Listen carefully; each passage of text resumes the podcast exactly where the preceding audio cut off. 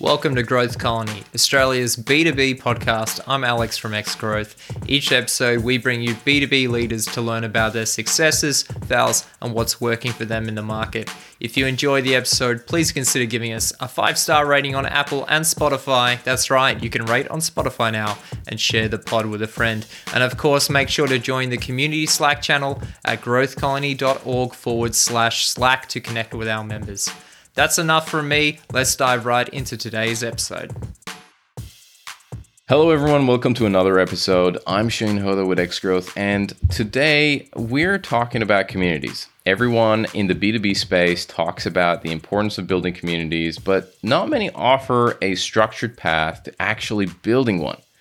Most of the advice is high level and ambiguous and lacks practicality. And that's why I'm talking to Matthew Hunt, founder at Automation Wolf about how to practically approach building B2B communities. On that note, let's dive in. Matthew, thanks for joining us. Hey, man. Thanks for having me. Looking forward to it. Yeah, same over here. You know, as I said, there's a lot of fluff when it comes to communities. There's a lot of people that say, you know, yeah, you got to build a community. That's how the way to go about it. And when you kind of dig in and, and look for the the step by step of like what are some of those recommendations? It's all crickets. So let's i want to start with the basics. First of all how do you how do you define in the b2b sense how do you define a community? Yeah sh- sure. Well to me i think there's a lot of communities out there but the question is like what what will attract your ideal audience to them? And also i think we need to look at you know how much time do you have to commit to your community to decide on what kind of community you want to build, whether it should be online or offline, and you know how you're going to outreach to those individuals. So there's a couple things I think that we need to understand. So so one is I think the first concept to really understand is this is that your ideal customers or prospects or your ideal even like talent pool that that you might want to even attract talent from are not invisible and they can all buy from you. So the biggest problem with inbound and outbound marketing in general is it's always super focused on the people who are in market, you know, which is only 1 to 3% of people, which means 97% of the other people are not ready to buy at this moment. And so when you reach out with an outbound message and you're like, "Hey, I'd like to talk to you about this particular thing," it very often fails. You, if you spray and pray enough, eventually you're going to get someone who says yes because they're in market but the reality is most of them can't. So you need to have some sort of mechanism, and community is a good one to invite people to so you can put them in a controlled environment. Because all a community is is a controlled environment where you can leverage the network effect to start building goodwill and reciprocity with those group of people. Here's what I always like to say to people. I go, let's just imagine you, you know, let's just imagine that you are a website designer, okay, and you build you know, funnels and website design, landing pages for, let's just say, fractional CMOs. Like, let's assume that you niche down to something specific. Well, if you put a thousand of them into a room and you ask them who here in the next 90 days is going to need a funnel or a new website design or rebrand or something like that. Well, you're going to see that 1 to 3% of them raise their hand. But if you change the question to who here out of all you fractional CMOs, there's thousand a room, between now and the end of your career is going to need some help with a funnel, design work, a website, a rebrand, or something like that, well, they're all going to raise their hand. So they can all buy from you. And so when you do inbound and outbound marketing, it's a little bit limited in thinking because you're only targeting the bottom 1% to 3%. What you want to be is preemptive to building that relationship with those individuals. And so if you offer community to them, often that's a great way to do that in a controlled environment.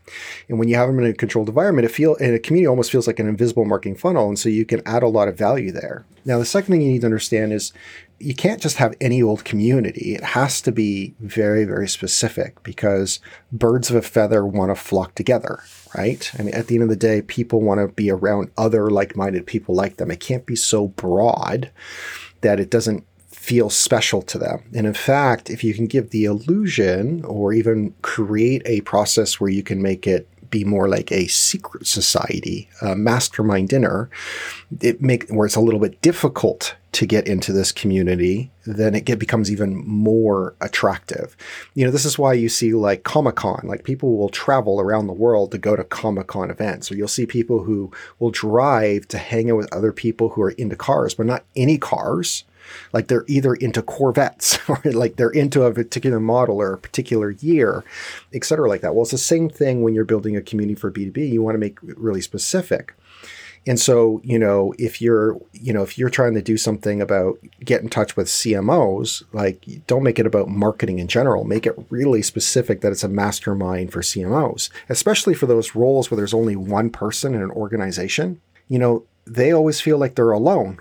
They don't really get to be around other people, other peers. And that's really what they're looking for. This is one of the reasons why they go to trade shows or conferences. They don't go to the trade show and the conference to have the conversation at the booth or to see the speakers on stage. They go to the conferences and the trade shows because they want to have the conversations with the other CMOs at lunch or around the coffee table or happy hour or at dinner afterwards. And generally speaking, that's where the deal happens. So another thing that people need to understand is when it comes to B2B or any kind of major purchasing decision, you know, this is not something I invented. It was, um, I believe the gentleman's name is uh, Dan Priestley, but don't, don't quote me on that. He wrote a book called Oversubscribed. In one of the first few chapters, he talks about the 7 11 4 rule. Okay.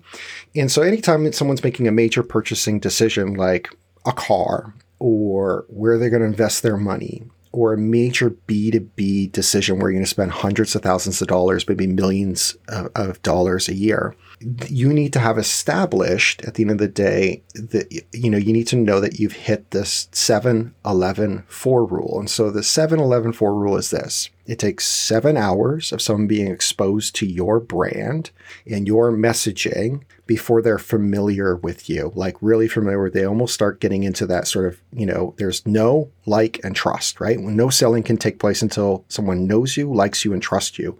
Well, this starts moving you towards this like stage, probably, possibly even the trust. Now, the, the other rule is 11. It takes 11 interactions with someone before someone is open to buying from you. And this was this is a study done by Google, and this is where the Google ended up coming up with this information a number of years ago called the zero moment of truth. There was always the first moment of truth, but they realized no, no, there's something even before that, which is the zero moment of truth. And you need to have these interactions. Well, when you have a community, what does that do? It creates more interactions. You know, you need to have seven of them.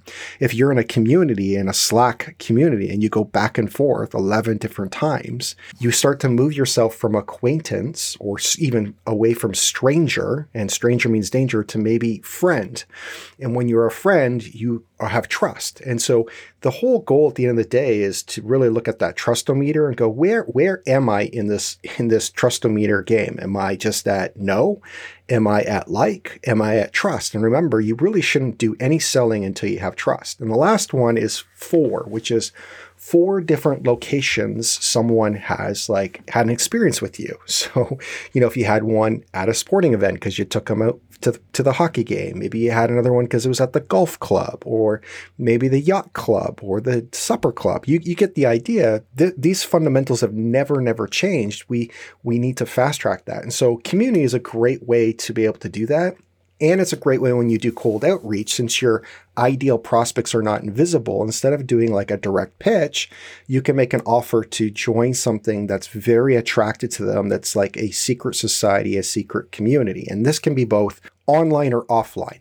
And so you have to decide which one works best for you, and you have to decide which one works best on you based on your time commitment. So running something like a Facebook group or a Discord group or you know uh, a slack group or something like that requires effort and time so sometimes if you don't have a lot of time the best thing to do is just set up a local mastermind dinner in your area with your ideal prospects that you want to build a relationship with.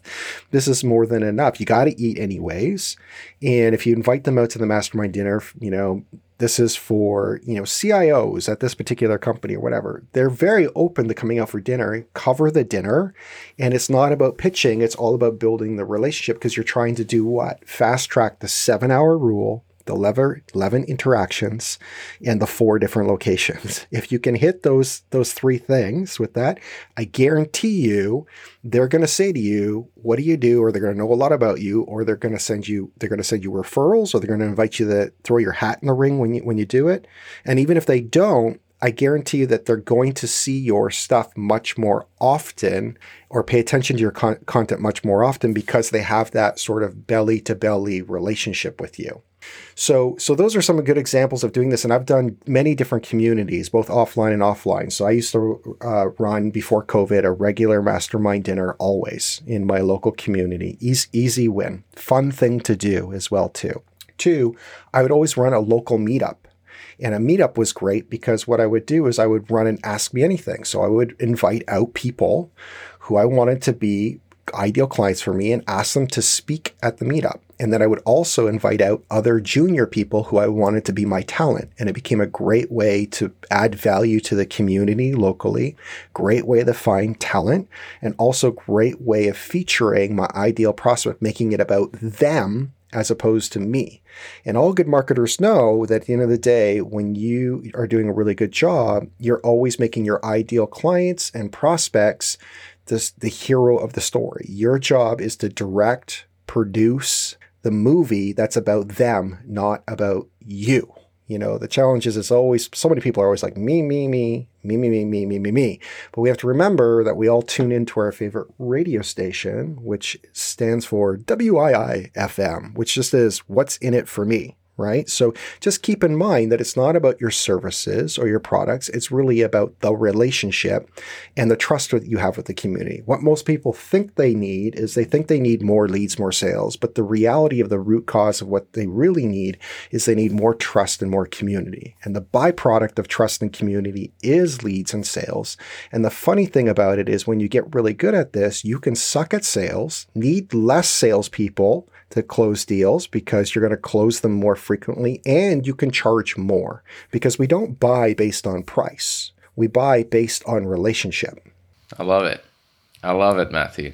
Let's let's dive a little bit deeper into your own experience, right? So you talked about you um, had a regular mastermind going.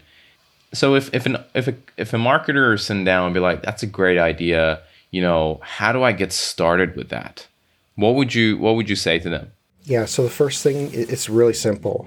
So if you want to get into very specific tactics, step one is pick a place that is central, good parking, right? Good transit, that you can run a dinner the same bat time every single month in a restaurant that is not too loud and noisy, that has an array of different foods that will suffice for everybody's uh, dietary needs or preferences. Okay.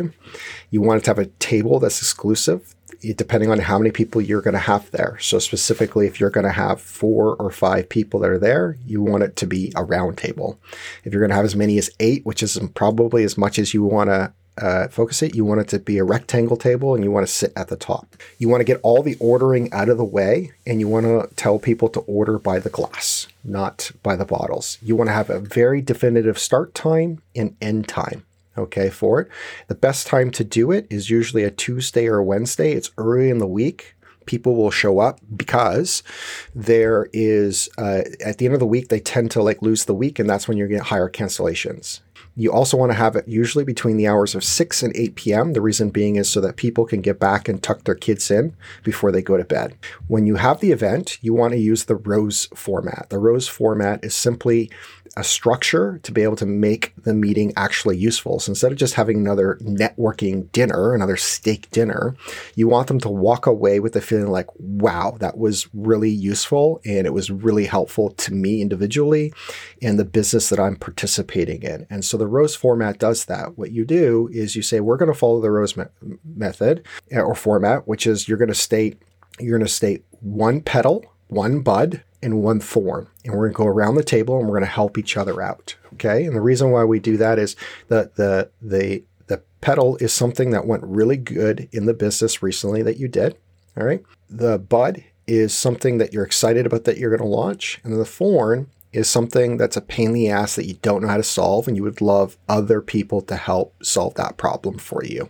And when you create that structure and you go around, it adds a lot of value to everybody that they walk away from that going, wow, that was really productive and really, really helpful. It really felt like a true mastermind at the end of the day and you want to make sure that at the very beginning that you lead with the Vegas rule what happens at the dinner stays at the dinner and you want to lead off with the rose format being vulnerable yourself to begin with so that others will open up as well too. And if you do that and you edit a very specific time, people will be like that's amazing and they're going to want to know a hell of a lot more about you and what you do and and how they can help you because it just helped them in their personal lives and in their professional lives uh, a ton. And then what ends up happening is if you do it long enough, people start talking about it. And then it becomes that secret society that everybody wants to belong to. They'll start saying, Oh my God, have you been to Matthew's dinner yet? And you can even ask them for referrals and be very clear on the type of people that you want to be, have invited to this particular dinner or not. Um, and this works for like team members too. This help you can do it at lunch, you can do it at a breakfast. You, you know, you can run this. It doesn't necessarily it can be a founder's happy hour. It doesn't have to actually be a dinner. There's lots of different ways that you can slice and dice this. Or if it's not in the budget to do a dinner, do do a do a coffee one. You know, coffee is a very inexpensive way to be able to do this. It's it's about getting the right people together and be strategic about the people that you're reaching out to. Do your research. Build a list, a dream 120 list. Most people don't need a list any bigger than that. Most people are too busy just spraying and praying and contacting everybody instead of leading with intention. But why not do the intention? Have a very strong invite out with a really good personalized sentence on the first one on your cold email. You know, say something really worthwhile, explain what it's about, delight them through the experience. You want to make the experience like the way most people feel when they open an iPhone box or an Apple box. Like they keep the box, right? Make sure you send a thank you card afterwards of the experience. Even you can go as far as like some things that we do. I do this with clients is, you know, when a client starts, we figure out what all their goals are. We write it down, whether we're a part of that KPI or not, doesn't matter. I want to know what their, all their goals are. I'm going to send them a thank you note in a bottle of champagne and I tell them to put it in the fridge and we're going to open it in a year from now when they hit their goals. And so this is this is just a great way of, of delighting people, right? Over and over and over getting value. Another thing that I do after these meetings is I tend to send books. A lot of times there's books that come up or references that I talk to. And every couple months I'll mail some lumpy mail with a book and a little sticky note in it and a little section I think that that would really improve their business and their lives. And because I delivered the information, I didn't have to be the originator of it. It usually and if it's tied towards a service that we also provide, it just hits their heartstrings in, in that great way. You want to hit them in the gut, the heart, or, or at least the funny bone to get their attention. And this is a great way of having another interaction that's really, really cheap. So it's the relationship that you want to build. You want to make those, de- those deposits of trust equity, right? If you can create that experience, it's very, very powerful. You have to remember, though, it's a long process. You have to understand it's short term pain for long term gain. But generally speaking, I've never had a dinner where I didn't walk out with at least a referral or even a, a client. You know, they may not have closed at that moment, but that was the lead domo domino to everything else. I guarantee if I said, "Hey, watch this video afterwards or watch this webinar," they're going to they're much more likely to watch it because of that relationship as opposed to me trying to just get them to watch some random webinar when I'm a stranger. It's just it's just absolutely crazy that we and and this is this goes back to day day like day 1, man. Like we're human beings are really really simple. Like you have to remember that we were all chimpanzees at one time. You know, we we all have that that lizard brain, that croc brain, and we all move away from pain and towards pleasure. And we all make decisions emotionally based on fears, frustrations, wants, and aspirations. And our goal is to create a little bit of attention and, and and tap those notes. I mean, later on we'll justify it logically and say, "Oh no, they were the best provider." It has nothing to do with someone being the best provider or whose website was cleaner or what their case studies were like or even who they worked with. It, it comes back to again, like, how did you make me feel? right. And that's what they remember. They don't always remember what you said or, and, be honest with you, if you're being really honest with most B2B companies, like go ahead and find all your competitors, find 10 of them, open it up in, in your, in, in whatever browser you want, different tabs, and just go from tab to tab to tab and just look at it for like 20 seconds and then 20 seconds and 20 seconds. And you guys all look the same. it's very rare that someone stands out, nor is any of your copy or anything going to really transform someone at that point. The, the reality is you need the 7, 11, and 4 rule 7 hours, 11 interactions, 4 locations. Track that. Really interesting. So that's that's how you would go about kind of tracking. And it's not it's not just about the community but but you you when it comes to tracking the success of the community that's one of the elements you want to have and and that's one of the KPIs you want the community to to um, contribute to. Is that is that correct? So what you're looking to do is you're looking to create an experience right? So most people are tracking MQLs SQLs and opportunities. Well as soon as you start labeling things this way you've already led the whole team down the wrong path Instead, create an experience, right? And look and and you can look at leading indicators of success versus lagging indicators of success. Of course, the lagging stuff is do they turn into marketing qualified leads or sales qualified leads and opportunities and clients. But the time you figure that out is so damn late. You know, most B2B buying cycles are very, very long but it can, you know, and I always tell people at the end of the day, for every lagging indicator of success you have, you should have, have at least two leading indicators of success. And so a really easy lead, leading indicator of success is like, did you build the right list? I mean, your ideal prospects and clients are not invisible. It's very easy to find their contact information today. Never been easier. There's a gazillion tools for you to find everything that you want from them, including their social media. So if you can find it all, then you have to go, okay, we found the contact information. If we have the right contact information, the right list, well, that's a good start because it's garbage in, garbage out, right?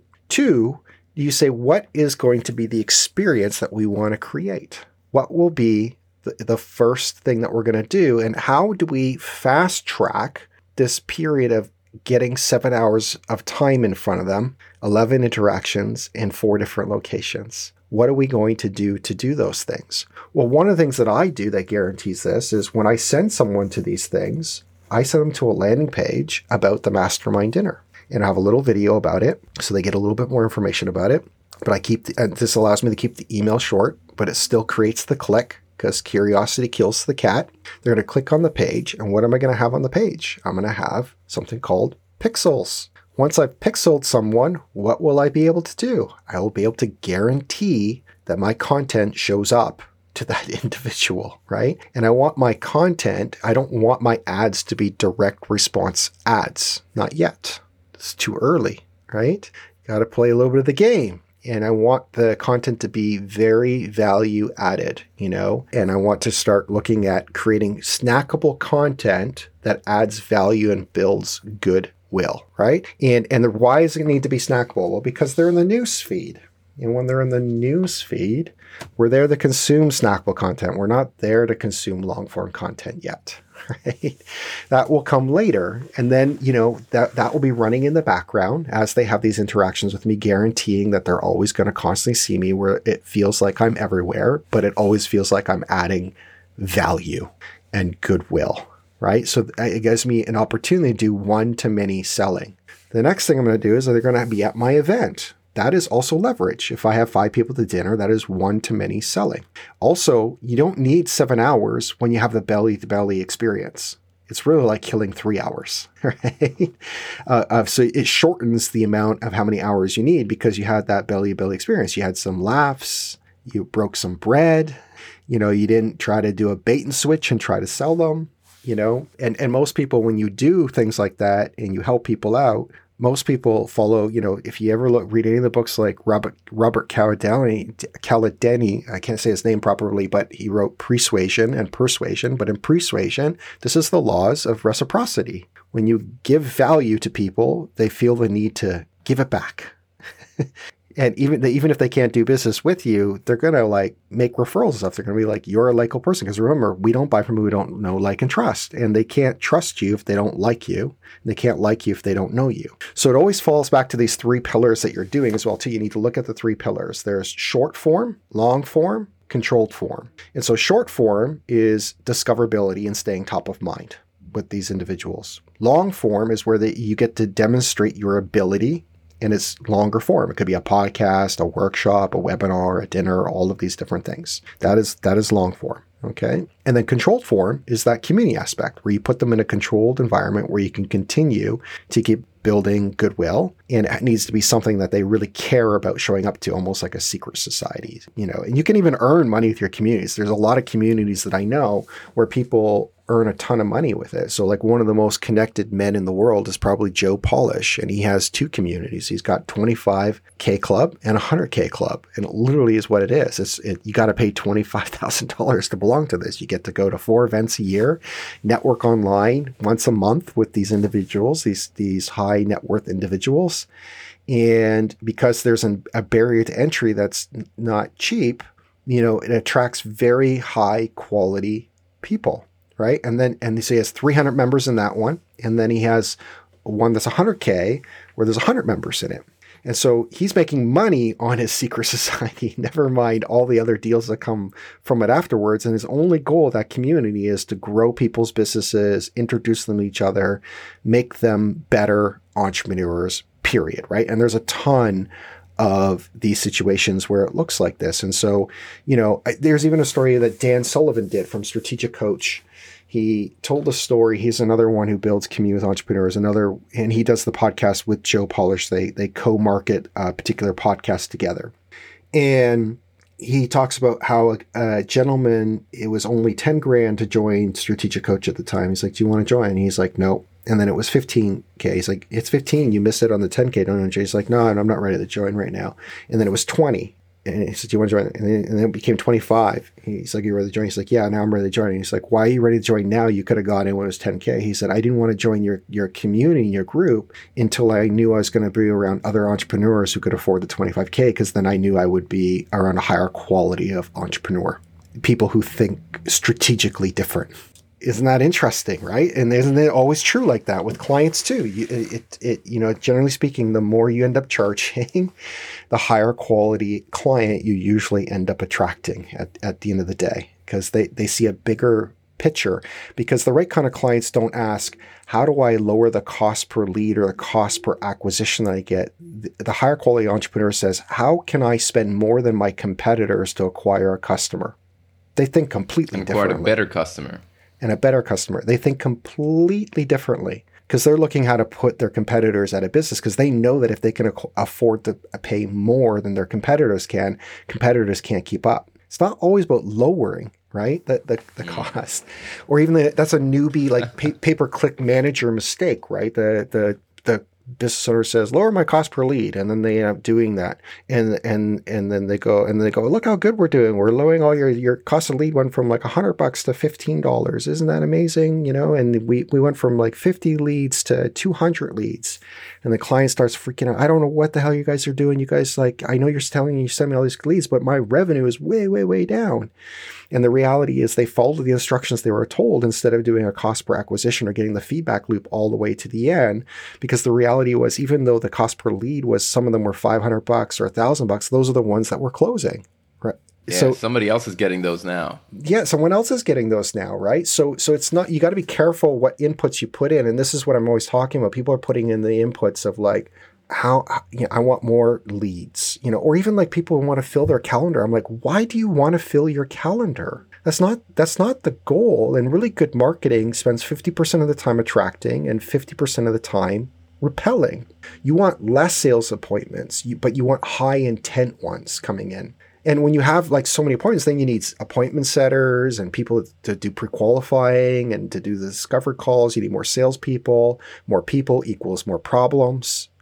I, have never seen where you add more people to an organization where there's where, where, there's less problems ever, and things become become smoother. No, yeah, that never ex- happens. Exactly. You want less, right? And you want to find ways to systems and automation systems in place that repels all the wrong people so you only get the right people so i'd rather have you know three sales appointments a week that but them all be high intent and you know two out of the three close than me having 20 appointments where only two out of the 20 close it's, it's you got to be careful with the inputs. The same thing where I'm talking about here. Like if you if you set the journey of like it's about experience, it's about community, and it's about trust that you're measuring. And if you're measuring things like the 7, 11, and 4, everything becomes really, really different.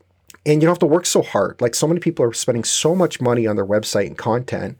I have grown many businesses with one page with one 10 minute amplifier video on it, nothing else. No FAQs, no about page, no team page, no blog, no podcast, no nothing. And yet I can scale that business with just that in a community. One simple offer, just a mastermind dinner. If you go and look at your analytics, the truth is people are really not spending a lot of time on your website. They're, just not. And and and and honestly, if you're going to be the person, it's the one percent in the marketplace that does the 10x content better than anybody else. Generally speaking, most people do it very poorly which doesn't help you anyway. So you're just spinning your wheels on this hamster wheel, doing all this unnecessary work. You know, if you look at the 80 20 rule, generally speaking, 20% of what you're doing is driving the results. Now, the reason why people don't know what's working is because they have a tracking problem and they're using typical SaaS software to do their tracking, their CRMs or their HubSpots or Marketos or Salesforces or Pipedrive. You just name it, all, all of them. They're all set up wrong and give you imperfect information, especially if you're getting it from an inbound marketer. And I've owned an inbound marketing agency because you can skew the data, right? Based on what, what how you decide to slice it and dice it. It ain't, it ain't always true. Same thing with outbound, you know, and the reality is is most people are doing tracking wrong. They know 50% or 25% of their marketing is working. They just don't know which one, and it's and it's really easy to fix. They need to stop counting on all these software tools to tell you because the tracking, the attribution is broken anyways. It's 100% broken. You already know you need to be everywhere and everybody is everywhere. So like that's a no that's a no-brainer. Like divide your budget up between divide your budget up between all of them. But what you need to do is you need to you need to put an empty field on your form when they fill it out. It says how did you hear about us? Not a drop down of a selection empty field. And then later on, you can take that information and put it because some people are going to put down, like, hey, Matthew sent me over here, but that'll be marked down as referral later. And when you run that, you really start seeing what's driving your sales. And then when they get on the sales call and the discovery call, you have to train your salespeople to ask these three questions really well. The first question is, how did you hear about us? Where they can manually mark it down into one of those buckets. Two is, what content do you remember interacting with, or what was the thing that triggered you to fill this thing out? What they remember. And three, the last thing, how long have you known about us? So you can understand how long that buying journey is for you. That information is going to give you all the information you need to know to do that. You don't need software to get it right. And generally speaking, all the software is lying anyways. And all the other marketers that you're paying are lying too because they have their own agenda to justify why they keep getting paid. And then if you do that for a year, I guarantee at the end of the year, you're going to have become really clear of what's working. And what you're going to realize is it kind of boils down into three major buckets short form, long form, controlled form. Know, like, trust, discoverability, ability, community. And you can use lots of different tactics and strategies to do that, but the way you make the decision tree is based on your time. How much time do I need to put in? You know, effort. How much effort do I need to do? And what is the results from that particular effort. And it's usually not the money that's the issue. The main issue for most companies, particularly if they're bootstrapped and they're starting out, is it's always a time thing. Even with like funded startups at the end of the day, they have loads of money. At the end of the day, they just don't have enough bodies. Like the reality is, we all have the same problem, which is time is a non renewable resource. And so, yes, there's lots of cool things that you can do, but if it requires your time or your time to manage people, or to come up with the process, that's a problem. Also, people need to make decision too. On like a lot of times, you know, particularly for marketing agencies, they tend to have what's called the cobbler's kids goes with no shoes syndrome, which is yeah. They are so busy really taking care of their team. Them. Yeah, they're they're doing such a good job with their clients. They're doing a good. They're managing their team. They don't have time to look after their own stuff. And the reality is, they end up having these years that pass where nothing took place or they felt they could do it better than hiring someone else. Like you, you probably could because you know how and you know what it looks like and you have a particular voice and a thing that you want to hit. But you know what the net gain of nothing done is? It's nothing. Nothing. Yeah. Exactly. You so even if it was only 80% done right or even 50% done right to your liking, you know, it's better than it's not better than, done. than not getting anything done. Correct. Yeah, so you really absolutely. need to you really absolutely. need you really need to hire and mar- most marketing agencies need to hire a marketing agency to do their own marketing and they shouldn't handle it in house. And generally speaking, they're just being too precious about it all at the end of the day, which is which is not that important because it's it because I'll tell you something about content in general when it comes to short form, long form, and controlled form, is that C plus content that is consistent will outperform any day A plus content that is inconsistent. It's the consistent. It's the consistency. Because remember, again, time seven hours. We'll keep going back to this. The 7, 11, and four rule. I can't. I can't stress it enough. Right. It's that's really what you're trying to do because you're trying to take them from no like trust. Consistency is no. We get to know people with consistency.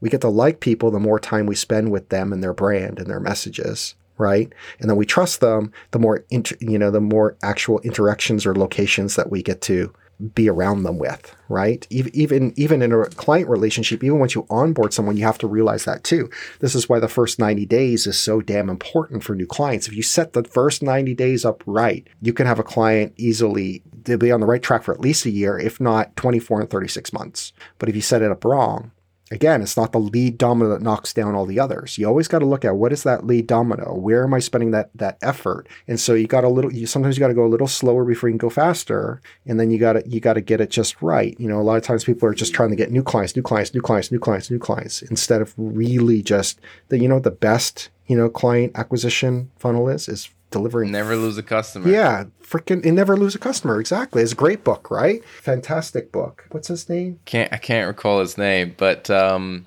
Joe Joe uh, Joey Coleman. Yeah, Joey Coleman. That's it. Yeah, great great book, right?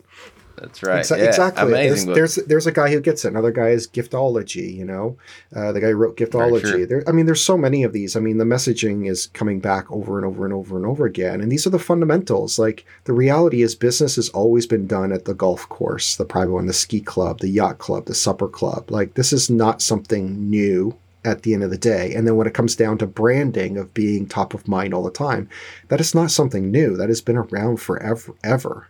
It's just all of these conversion, you know, marketers now or growth hackers think they have a better they yeah. think they have a better way. But the reality is they don't. It, the reality is that stuff is just kind of like interesting and and good at the top of mind when it's new because there's confusion in the marketplace and it's and it's interesting. But as time goes on the market more matures it always comes back to those fundamentals. No i hear you matthew. I hear you. Now this has been amazing. This has been this has been awesome. I, have I've been really enjoying the points that you've brought up. I've taken a lot of notes about the the roast format, the 7-Eleven four rule, the um, the one lagging indicators for, for, two leading indicators for one lagging indicator. Now, what I have is I have a couple of rapid fire questions before we wrap up. I got a couple of rapid fire questions I want to take you through and uh, and I want to get your your thoughts on these as well. Now we we talked about a lot of uh, a lot of books. There were a lot of people who were referenced, right? But I, what I really want to find out is what is one resource? Again, it could be a book, it could be a blog, it could be a podcast, it could be whatever it is that has fundamentally or had a really massive impact on you, the way you work or the way you live. What comes to mind?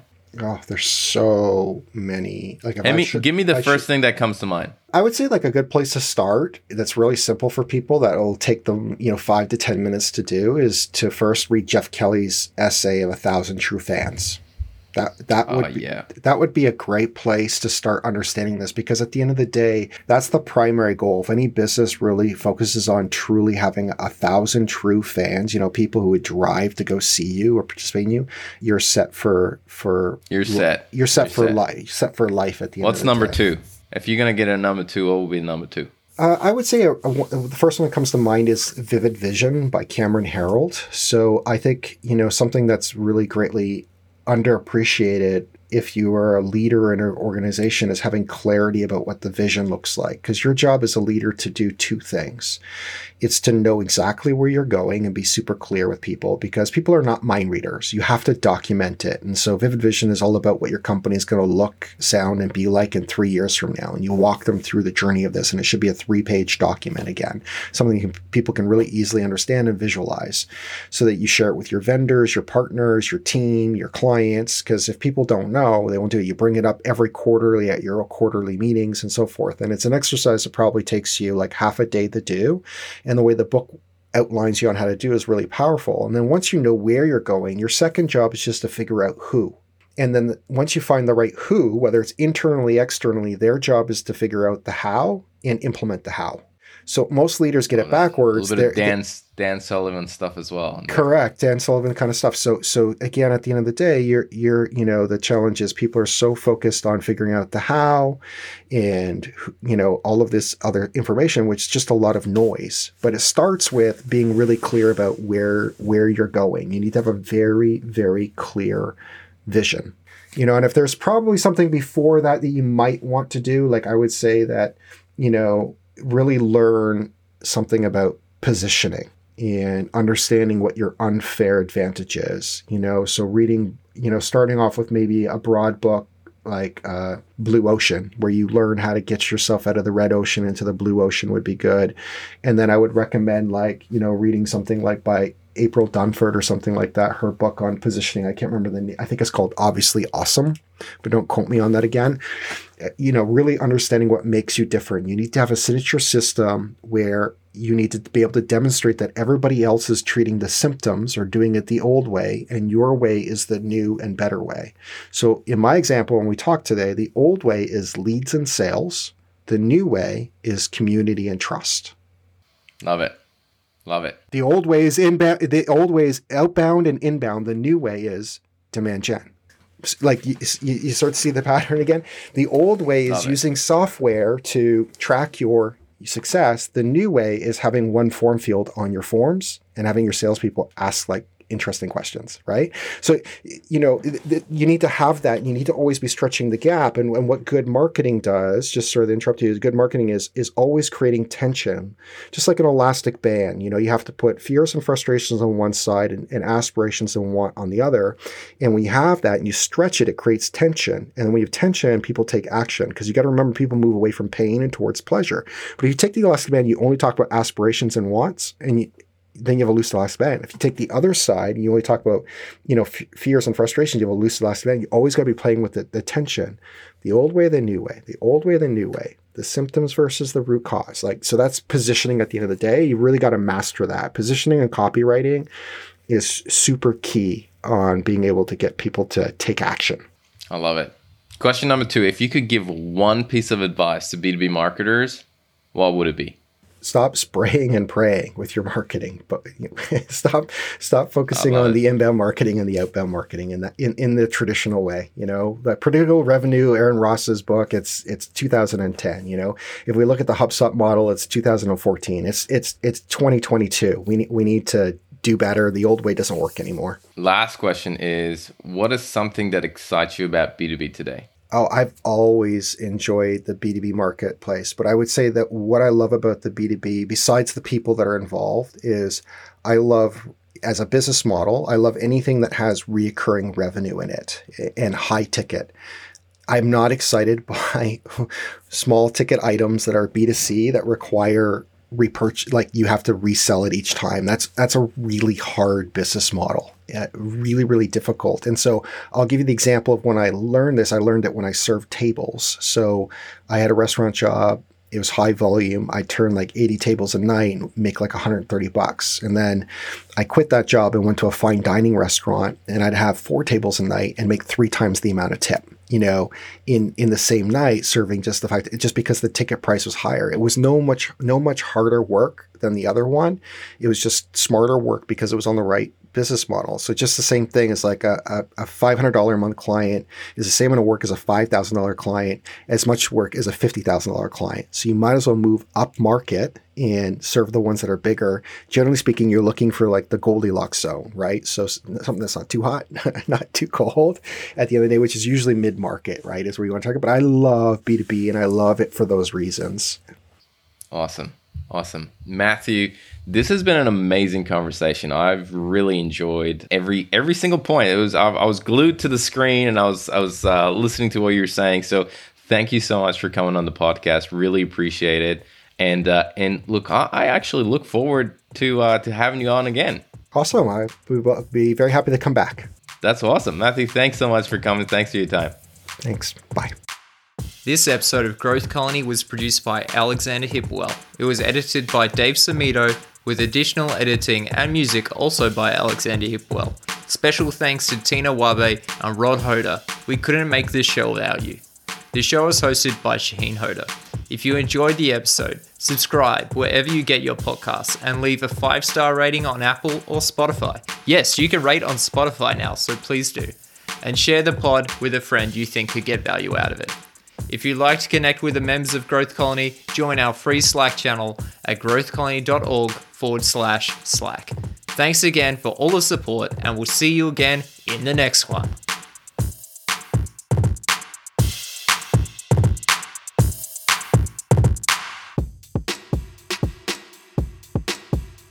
This podcast is brought to you by Xgrowth, an account based marketing agency with a strong specialization in the APAC market. If you're starting to roll out an account based marketing initiative in your firm or looking to take your current program to the next level, whether it's one to one, one to few, or one to many, don't try to do it all alone. Chat with the ABM experts at Xgrowth to see how they can help you both on strategy and execution of your next ABM campaign. To find out more, head to www.xgrowth.com.au. That's www.xgrowth.com.au.